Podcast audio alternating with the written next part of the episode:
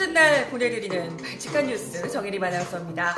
검찰이 사법농단 의혹 수사에 착수한 지 약 5개월 만에 드디어 양승태 전 대법원장 등 전직 최고위 법관들에 대해서 압수수색을 하게 됐다고 합니다.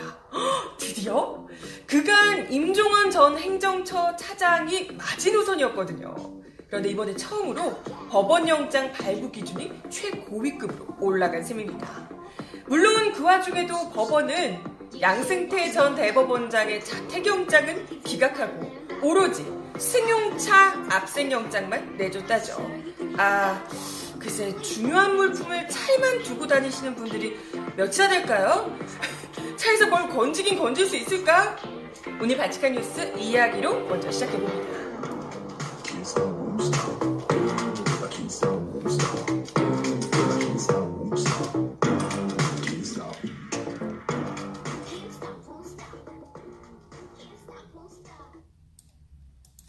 네, 여러분 안녕하세요. 10월 첫째 날, 국군의 날에 보내드리는 발칙한 뉴스입니다.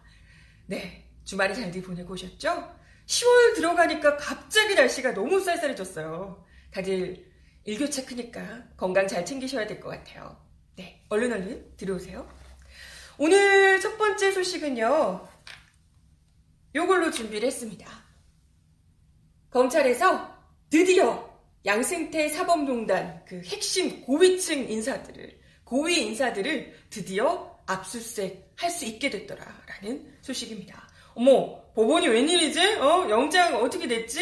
살짝 어, 의심스럽죠. 근데 뭐 예상대로 그렇게 뭐 대단히 다 대단히 다 털 수 있을 만큼 아주 풍족하게 내준 건 아니고요. 아, 역시나 이렇게 제가 좀 정리해봤어요. 어제 검찰의 압수수색 내용입니다.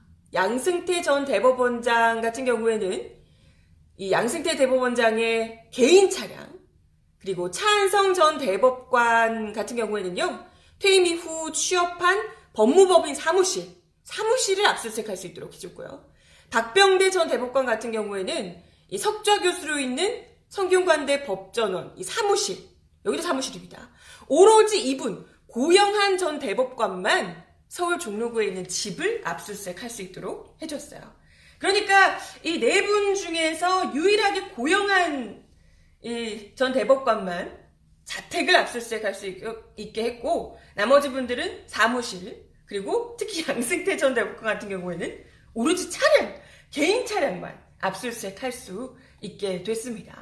뭐 이분들 양승태 전 대법관 같은 경우에는 여러분들 익히 아시겠지만 나머지 분들은 조금은 생소할 수 있어요. 그래서 뭐 기억을 좀 되살리시게끔 잠깐만 소개를 드리면요. 양승태 전 대법원장 밑에 서 있던 분들이에요. 세 분이. 나머지 세 분이 잇따라서 2011년 10월부터 지난해 5월까지 법원 행정처장을 잇따라 줄줄이 맡았던 세 사람이에요. 이 사람, 이 사람들이. 요 세 분들이요. 어, 우선 그 차한성 전 대법관 이분도 이제 사무실만 압수수색된 분이죠. 이분 같은 경우에는 여러분들 기억하시겠지만 일제 강제징용 사건, 피해자 사건 기억하시죠? 요걸 두고 그 김기춘 당시 대통령 비서실장 공관에서 요 재판을 늦추고 또 결론을 뒤집는 방안을 같이 논의했던 그런 사실이 외교부 문건을 통해 드러난 그런 인물입니다. 이, 이분은 당장에 그냥 자택 압수수색까지 애저녁에 들어갔어야 될 것 같은데. 아무튼 그런 분이고요. 그리고 그 다음 차에 행정처장이 된 박병대 전 대법관 역시 김기춘 비서실장과 똑같이 이 강제징용과 관련한 이야기를 논의를 했고요. 그리고 옛 통합진보당 지방의원 지위 확인 소송에도 개입한 의혹을 받고 있는 인물입니다. 박병대 전 대법관. 이분도 마찬가지로 사무실만 압수수색 하기로 했죠. 그리고 또 고영한 전 대법관 같은 경우에는 양승태 체제에서 행정처 차장, 처장까지 모두 맡았던 인물입니다. 그래서 그런지 이분이 음, 이분만 유일하게 자택 압수수색 영장이 나왔어요. 이분이 전교조 법외노조 처분 소송, 부산 법조비리 사건 무마 관련 재판 개입 사실 등이 드러난 바 있습니다. 그러니까 뭐 이 세 분 모두 이 사법농단 의혹에서 정점에 있는 분이고요. 분들이고요. 그리고 이 세 분 위에 누가 있다? 양승태 전 대법원장. 아니 그러면 양승태 전 대법원장은 무조건 무조건 자택 압수수색부터 해야 되는 거 아닌가요? 자택 압수수색뿐만이 아니라 모두 다 압수수색 할 수 있어야 되는 거 아닌가요? 당연히.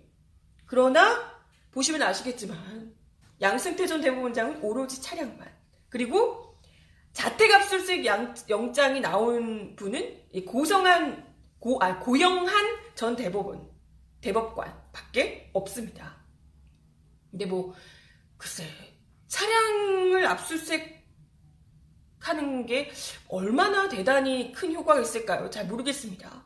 저는 뭐 차가 없기 때문에 차가 없는 사람이라 잘 모르겠지만 중요한 거 차에다 많이 두고 다니시나요? 집에다 두면 위험할 것 같은 걸 이렇게 차량에 막 두고 그러시나? 잘 모르겠어요. 근데 보통은 검, 검찰 관계자의 말에 따르면 보통은 압수수색 영장이 사무실, 주거지, 차량 이렇게 한꺼번에 보통 나온다 그래요. 묶어서. 같이 이제 묶음으로 청구를 하고 그러니까 보통은 일부가 내주고 일부는 안 내주고 이러질 잘 않는다는 거예요. 보통 낼 때도 영장을 이제 청구할 때도 사무실, 집 그리고 어, 차량까지 같이 이렇게 묶어서 하기 때문에 그 중에서 하나만 쏙 핀셋처럼 집어서 얘는 빼고 얘만 해라 이렇게는 잘 안 한다는 거예요. 심지어 심지어 양승태 전 대법원장 같은 경우에는 이 세 곳 중에 사무실도 집도 안 되고 차량만 압수수색해라. 이건 누가 봐도 노골적인 봐주기. 일종의 그 심하게 예우 차원을 예우를 한 것으로 보인다라는 거예요. 그러니까 압수수색 영장을 지금 내줘야 될 것 같은 분위기는 됐는데, 어 진짜 차량 외에 뭐 집을 털고 사무실 털고 이러면 약간 좀 그러니까 아 우리 대단하신 전 대법원장님 그렇게까지는 안 되니까 차량만 털어라. 이렇게 일종의 좀 명분용에 불과한 것 같다라는 반응이라는 거죠. 그래서 뭐 법번, 이 법조계 일각에서는 생생대기 영장이다. 이렇게 이야기를 하고요. 근데 그럼에도 불구하고 이번 압수수색 영장이 의미를 갖는 부분은요, 갖는다고 그래도 우리가 생각할 수 있는 건 그래도 이 상징성 때문이라는 겁니다. 아까도 이야기 드렸지만 이때까지는 임종원 전 이 행정처 차장이 끝이었고 마지노선이었거든요. 분명히 이 위에 어마어마한 사람들이 진짜 지시한 사람들이 있다는 거 아는데도 이때까지는 손끝 털끝 하나 못 건드렸다는 거잖아요. 그랬는데 이번에 그야말로 사상 최초로 이 윗선에 임종헌 그 위에 있는 사람들의 무엇 뭐 차량이건 뭐 사무실이건 간에 어찌됐건 그 윗선을 어찌됐건 압수수색 할 수 있도록 법원에서 한 발 물러섰다. 이렇게 볼 수 있다는 겁니다. 이건 뭐 한 발 물러선 것 뿐만이 아니고요. 어찌됐건 간에 법원에서 이들을 수사할 필요가 있다는 것을 인정한 것이다. 라고 해석할 수 있는 거죠. 물론, 물론 너무 또 오래 지난 상황에서 또 또 너무 협소한 부분만을 압수수색하도록 했기 때문에 이게 참 뭐 실효성이 얼마나 있을런지는 얼마나 효과적일지는 잘 모르겠습니다만은 어찌됐건 법원에서 상당히 좀 물러선 한 발 뒤로 물러선 것이다 라고 볼 수가 있는 거고요. 글쎄 법원이 압수수색 영장을 발부를 하고 검찰이 이를 또 집행을 했다라는 것 자체가 양승태 전 대법원장을 비롯한 전직 대법관들이 아, 이것만으로도 이번 사건의 피의자로 전환이 된 것이다. 라고 볼 수가 있다고 하네요.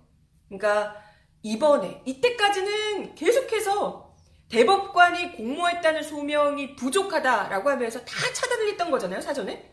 근데 이번에 이렇게 어찌됐건 조금이라도 내준 것 자체가. 그래서 검찰이 직접 가서 압수수색을 뭐든 했기 때문에 이 사람들 이제는 피의자가 된 것이다. 라는 거고.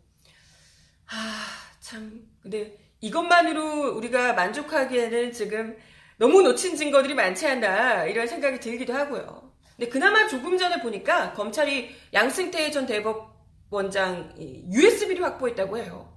네. 이게 이제 퇴직하면서 가지고 나왔던 거라고 하는데, 여기 어떤 내용이 있을지는 좀 봐야겠습니다. 아, 뭐 컴퓨터까지 다 디가우징하고 이런 분인데 이분이 뭐 안에 얼마나 대단한 걸 또 가지고 나오셨을까? 또 이이 상황에서 사법농단 막 지금 이러고 있는 상황에서 그걸 그대로 내버려 뒀을까도 잘 모르겠고. 근데 일단은 확보는 했답니다. 네. 뭐 글쎄 그 안에서 어떤 유의미한 증거들을 찾아낼 수 있을지. 그리고 이번에 이런 뭐 차량 압수수색하고 뭐 이런 사무실 압수수색하고 하는 것들이 어떤 또 증거를 찾아낼 수 있을지. 그래도 이 와중에도 검찰이 그래도 좀 유의미한 뭐 증언들도 좀 받아내고 하면서 그나마 어렵사리 여기까지 왔어요. 그렇기 때문에 아, 조금 더 잘 좀 힘을 내서 할 수 있도록 우리가 지켜봐야 될 듯 합니다. 그죠? 근데 이 와중에 또 재밌는 게 뭔지 아세요? 오늘자 보수 언론, 보수 신문들 기사 관련한 이 사법농단 압수수색과 관련해서 어, 조선일보 기사가 굉장히 재밌습니다. 보여드릴게요. 짜잔. 보이시나요? 전 정권 사법수장까지 적폐수사, 삼권 분립 흔드는 선례가 될 우려가 있다. 이게 조선일보 기사예요, 오늘. 아, 지금 사법농단 관련해서 지금 이 수사하는데, 압수수색을 지금 이제 하는데요. 이게 사법 아니 삼권 분립을 뒤흔드는 선례가 될 우려가 있다라고 조선일보가 걱정하고 있네. 어? 사법농단을 수사하면 어, 사법농단을 했던 그 범죄자들을 범죄 용의자들을 수사를 하면 그게 이제 삼권 분립을 뒤흔드는 거라고. 아니 지금 이게 양승태 이런 분들이요. 삼권 분립을 말아 드셔서 지금 수사 중인 거잖아요. 그래서 그런 건데 아니 지금 조선일보 대체 뭐 이렇게 이 사건을 제대로 따라오고는 계시는 건지 궁금하네요. 심지어 오늘자 사설 뭔지 아세요? 짠! 전직 대법원장이 압수수색 당하는 나라. 안타까워 죽는 거죠. 전직 대법원장, 양승태 대법원장의 차량이 털렸다고 지금 안타까워 죽는 거야, 지금. 조선일보. 응? 그죠. 우리도 충격적이에요. 아니, 대법원장이라는 사람이 무려 대통령과 그것도 주요 재판을 가지고 거래를 하다니. 이거 자체가 너무 충격적인 일이잖아요. 어마어마한 대법원장이 그야말로 이건 삼권 분립을 제 손으로 그냥 무너뜨리, 밟아버린, 짓밟아버린 이런 일이잖아요.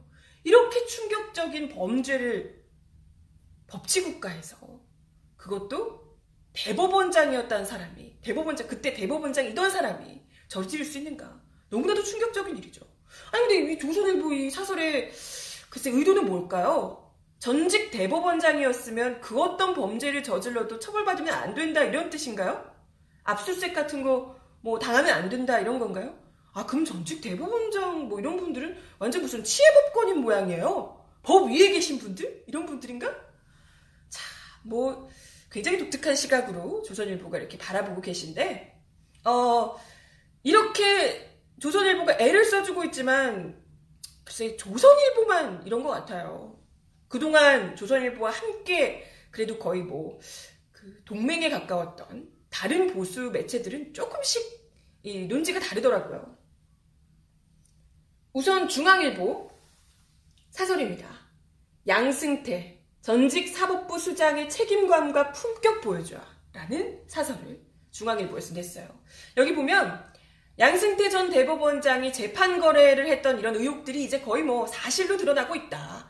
이런 류의 이 이야기가 담겨 있습니다. 중앙일보도 이미 이 사법농단과 관련해서 이미 사실로 드러나고 있다는 것을 인정하고 있다는 얘기죠. 그러면서 전직 사법부 수장으로서 책임감과 품격을 보여줘야 된다라고 충고를 하고 있는 거고요. 뭐 동아일보도 그런데요. 보이시나요? 초유의 전 대법원장 압수수색, 사법부 자성과 쇄신 힘써야 라고 사설을 냈습니다. 여기서 법과 원칙에 따른 수사에서 사법부라고 예외일 수 없다라고 못 받고 있습니다. 어, 어떻게 조선일보, 동아일보나 중앙일보도 이렇게 등 돌려서 정말 외로운 싸움을 하고 계신데요. 네. 뭐 괜찮아요. 조선일보 곁에는 자유한국당이 있잖아요. 힘내세요. 아무튼 검찰은 이르면 10월 중에, 오, 이번 달 중에 임종원 전 차장을 시작으로 양승태 대법원 수뇌부들을 조사할 것으로 예상되고 있습니다. 아, 그러면 그동안 하지 못했던 양승태 전 대법원장이 이제 검찰 포토라인 앞에 서는 모습도 우리가 기대해 볼 수 있겠네요.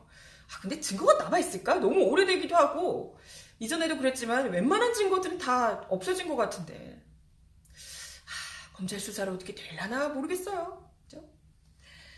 네. 다음 소식 또 전해드리도록 하겠습니다.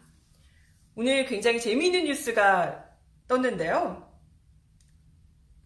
어, 이렇게 잘 안 보이네요. 트럼프, 김정은과 나는 사랑에 빠졌다. 우리는 또 만날 것. 이라는 기사. 여기, 여기 트럼프 대통령 표정 보이시나요? 어, 완전 fall in love한 표정. 네, 굉장히 재밌는 기사입니다. 트럼프 대통령이 직접 이렇게 이야기를 했대요. 김정은 북한 국무위원장이 자기가 자기와 fall in love 했다. 사랑에 빠졌다. 이런 표현을 썼다고 하는데요. 현지 시간으로 26일 웨스트 버지니아주에서 열린 공화당 유세에서 이렇게 이야기를 했다고 하네요. 자신의 북미 성과, 북미 회담이 성과를, 북미 협상 성과를 내세우면서 나는 김정은 위원장 좋아한다. 그도 나를 좋아한다. 어, 내가 이렇게 말해도 되냐? 우리는 사랑에 빠졌다. We fell in love. 라고 이야기를 했다고 합니다. 어, 뭐, 1차 정상회담을 계기로 김정은 위원장과 트럼프 대통령이 친밀한 관계를 갖게 됐고, 우리는 계속 티격태격 했지만, 그리고 난 뒤에 우리는 사랑에 빠졌다. 어, 뭐야? 그는 정말로 아름답고 훌륭한 편지들을 내게 써줬다. 라고 이야기를 했다고 하네요. 아, 무슨 러브레터 받은 줄. 아, 근데, 그, 김정은 위원장이 서한을 몇 번이나 보냈잖아요. 그럴 때마다 이렇게 품에서 꺼내서 막 공개하고 막 이러는데, 약간 러브레터 받은 사람 같은 느낌이긴 하더라고요. 너무 자랑하더라. 근데 뭐, 일각에서 북한에 너무 많이 양보했다 이런 주장이 있지만, 나는 북한에 양보한 게 없다. 내가 양보한 유일한 게 김 위원장을 만난 것 뿐이다. 그럼에도 불구하고 유해가 송환되고 북한이 지금까지 핵실험이나 미사일 발사 이런 걸 하지 않은 것. 이거 다 내가 한 거다. 라고 트럼프 미 대통령이 자화자찬을 또 이렇게 막 하셨다고 합니다. 뭐, 우리가 사실 트럼프 대통령의 성정을 이제, 이제쯤 아시잖아요, 다들. 아, 이런 사람이구나. 이런 걸 아실 텐데요.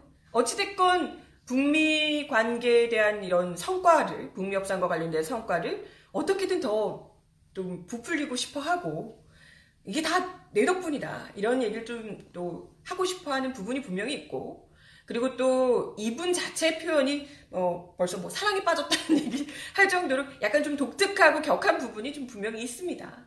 근데 뭐, 어찌됐건 진짜 폴인럽까지는 아니더라도 그래도 북미 관계가 이렇게 좀 상호 믿을 수 있는 관계까지만 돼도 아, 정말 얼마나 좋을까요? 그걸 하려고 지금 뭐 문재인 대통령도 우리 정부에서도 그렇게 애를 쓰고 있는 거니까요.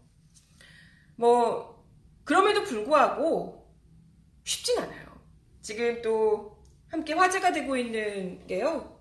리용호 지금 북한 외무상 유엔 총회에서 한 연설이 지금 또 화제가 되고 있습니다. 리용호 외무상이 이 연설에서 한반도 비핵화는 평화체제 수립과 동시에 진행돼야 된다라고 하면서 비핵화 조치에 대한 미국의 상응 조치로 종전선언, 제재 완화 이런 것들을 해야 된다. 이제 너네가 보여줘야 된다라고 압박을 한 겁니다. 북한이 지금 뭐 핵시험장 폐기하고 발사시험 중지하고 뭐 이런 조치들을 취하고 있는데 너네 미국은 왜 오히려 제재 압박 수위를 더 높이고 또 종전선언에는 반대하고 이런 얘기를 하냐. 너네가 이제 충분히 신뢰를 보여줘야 하는 거 아니냐. 이제 이런 류의 이야기를 한 겁니다. 뭐, 근데 또 이런 얘기를 하면서도 이용호 외무상도 지난해 굉장히 격한 발언을 했던 것에 비해서 굉장히 이번에는 유화적인 표현을 썼다고 합니다. 이분은 뭐 트럼프 대통령을 비난하거나 이런 것도 뭐 전혀 없었다고 하고요. 15분간 연설을 하는데 신뢰, 평화 뭐 이런 단어들이 굉장히 뭐 37차례나 썼다고 합니다. 뭐 실무 협상이 결코 쉬울 거라고 누구도 생각하지 않지만 그럼에도 불구하고 이렇게 사랑에 빠졌다는 트럼프 대통령이나 그리고 상당히 좀 유화적인 표현을 쓰면서 어찌됐건 요구사항을 전하고 있는 뭐 리용호 외무상이나 이런 모습들을 보건데 그래도 분위기는 조금씩 바뀌고 있다. 진전되고 있다. 이렇게 볼 수 있지 않을까 좀 생각을 하게 돼요. 그리고 또 전에 오는 얘기들에 따르면 북한이 이 남북 정상회담 때 나왔던 얘기잖아요. 그 영변 핵 시설 폐기 뭐 이런 미국이 상응하는 시, 이런 조치를 할 경우에 영변 핵 시설도 폐기할 수 있다. 이런 이제 카드도 꺼내든 바 있습니다. 그러면서 미국 입장도 조금씩 유연해지고 있다. 이런 이야기들도 나오고 있다고 하네요. 그래서 정말 2차 북미 정상회담에 맞춰서 종전선언이 채택될 가능성도 거론되고 있다고 하네요. 아, 진짜 그렇게만 된다면요. 올해 안에 2차 북미 정상회담? 그리고 종전선언 정말 꿈처럼 꿈이 이제 현실로 dream comes true가 될 수 있지 않을까 이런 기대를 아 그래도 좀 어렵겠지만 그래도 해보려고요. 될 수 있지 않을까요? 네 맞아요. 북한 입장에선 사실 이런 이야기 하는 게 굉장히 뭐 당연할 것 같아요. 네 이런 것들을 좀 이제 이런 얘기들을 또 문재인 대통령이 직접 같이 또 우리가 이만큼 끌어냈으니까 미국이 이제 뭔가를 해줘야 될 때다. 이런 얘기를 또 문재인 대통령 유엔 연설에서 또 같이 해주고 하면서 조금 더 미국에서, 미국 입장에서도 그래도 좀 진전된 이런 행보를 보일 수 있지 않을까 이런 기대를 하게 되는 거죠. 아, 네. 이렇게 북미 관계가 뭐 사랑인지 애증인지로 타오르는 동안 부디 사랑이길 바라며 남북 관계는 이와 상관없이 또 뚜벅뚜벅 한 걸음씩 진전해 나가고 있습니다. 남북이 올해 아니 오늘부터요. 10월 1일 오늘부터 판문점 공동경비구역과 강원 철원 비무장지대 DMZ 내 화살머리 고지 일대에서 각각 지뢰 제거 지뢰 제거 작업에 착수했다는 소식 들려옵니다. 이게 그 남북 정상회담 3차 정상회담에서 그 군사 분야 합의서 있었잖아요. 예, 여기서 실질적 이행을 위한 이 첫 번째 조치라고 하네요. DMZ와 JSA에서 지뢰 제거 작업을 함께 착수를 하는 것. 어, 오늘부터 JSA 비무장화 조치의 첫 단계인 지뢰, 지뢰 제거 작업을 20일까지 진행을 한다고 하고요. 여기 JSA 지뢰를 모두 제거한 다음에 초소화, 인원, 화력 장비, 감시 장비 등을 철수 재배치 하게 된다고 합니다. 그리고 이후에는 아예 JSA가 비무장화가 되게 되면 관광객들과 참관 인원들이 남북 지역을 자유롭게 왕래할 수 있도록 한다고 해요. 와, 그러면 진짜 그 그냥 멀리서 지켜보던 게 아니라 그 역사적인 공간들도 같이 관광하면서 그 진짜 최고의 관광 명소가 될 것 같지 않아요? 정말. 이러면 1976년 판문점 도끼만행 사건 이전으로 복원이 되는 셈이라고 합니다. 1976년이면 저 태어나기도 전인데 저 한 번도 아 그럼 이 부정 분들은 그럼 가보신 건가?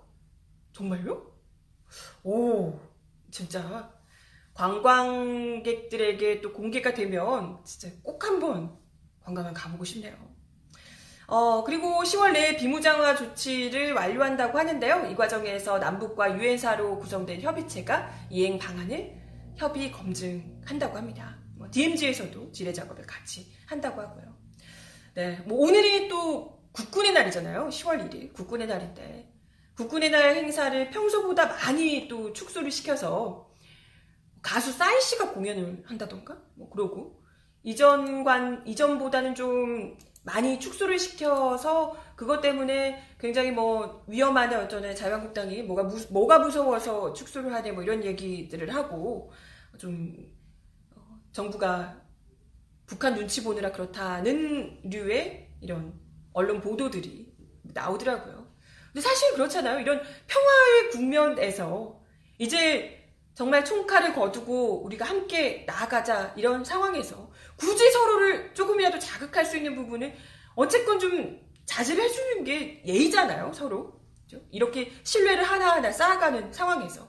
그리고 그 앞에서 내가 이만큼 어마어마한 무기를 가지고 있어를 꼭 보여줘야 안보가 지켜지는 건 결코 아니니까요. 오늘 보니까 뭐 문재인 대통령이 또 국군의 날 맞아서 우리 그 6.25 때 우리 군 유해가 또 한국으로 송환된다고 하더라고요. 사실 이런 것들이 더 의미 있는 국군의 날 행사가 아닐까 이런 생각을 하게 되고요. 그렇죠? 아, 네. 아무튼 맞습니다, 맞습니다. 설사 그 이전에도 북, 아니 문재인 대통령이 뭐 그런 이야기를 하셨지만 뭐 아직까지도 북한이 못 믿겠다라는 분들도 많으시겠지만 그럴 수도 있겠지만 그럼에도 불구하고 지금 이런 평화를 만들어 나가겠다라고 약속을 약속을 하고 약속을 하고 이행해 나가는 이 과정이라면 일단은 이 사람들이 더 많이 약속을 잘 이행할 수 있도록 계속해서 지켜보고 독려를 하고 하는 게 필요한 거죠. 그리고 나서 만약에 안 지키면 바로 다시 뭐 돌릴 수도 있는 부분이고. 그러니까 이 이제는 사실 뭐 되돌리기 어려운 수준이 이미 되지 않았나 어, 생각이 들어요. 이제는 정말 우리가 평화를 위해서 한번더 평화를 위해서 모두가 다 폴인러브 할수 있게 트럼프 대통령뿐만이 아니라 모두가 다 정말 사랑이 꽃피는 한반도가 될 수 있도록 약속된 부분을 정말 책임감을 가지고 같이 이행해 나가는 게 아, 필요하지 않을까 생각이 듭니다. 네. 아니 국군의 날이 오히려 더 한반도 평화가 지켜지는 속에서 이렇게 치러지는 게 더 의미 깊지 않겠어요? 그죠? 곧 전쟁한다고 이렇게 하는 것보다는. 네. 어, 맞아. 마칠 시간이 다 됐는데요. 오늘 바치카 뉴스는 여기까지고요. 10월 1일 국군의 날잘 보내시고 바치카 뉴스는 내일 12시 30분에 다시 오겠습니다. 오늘도 좋은 하루 보내세요. 안녕!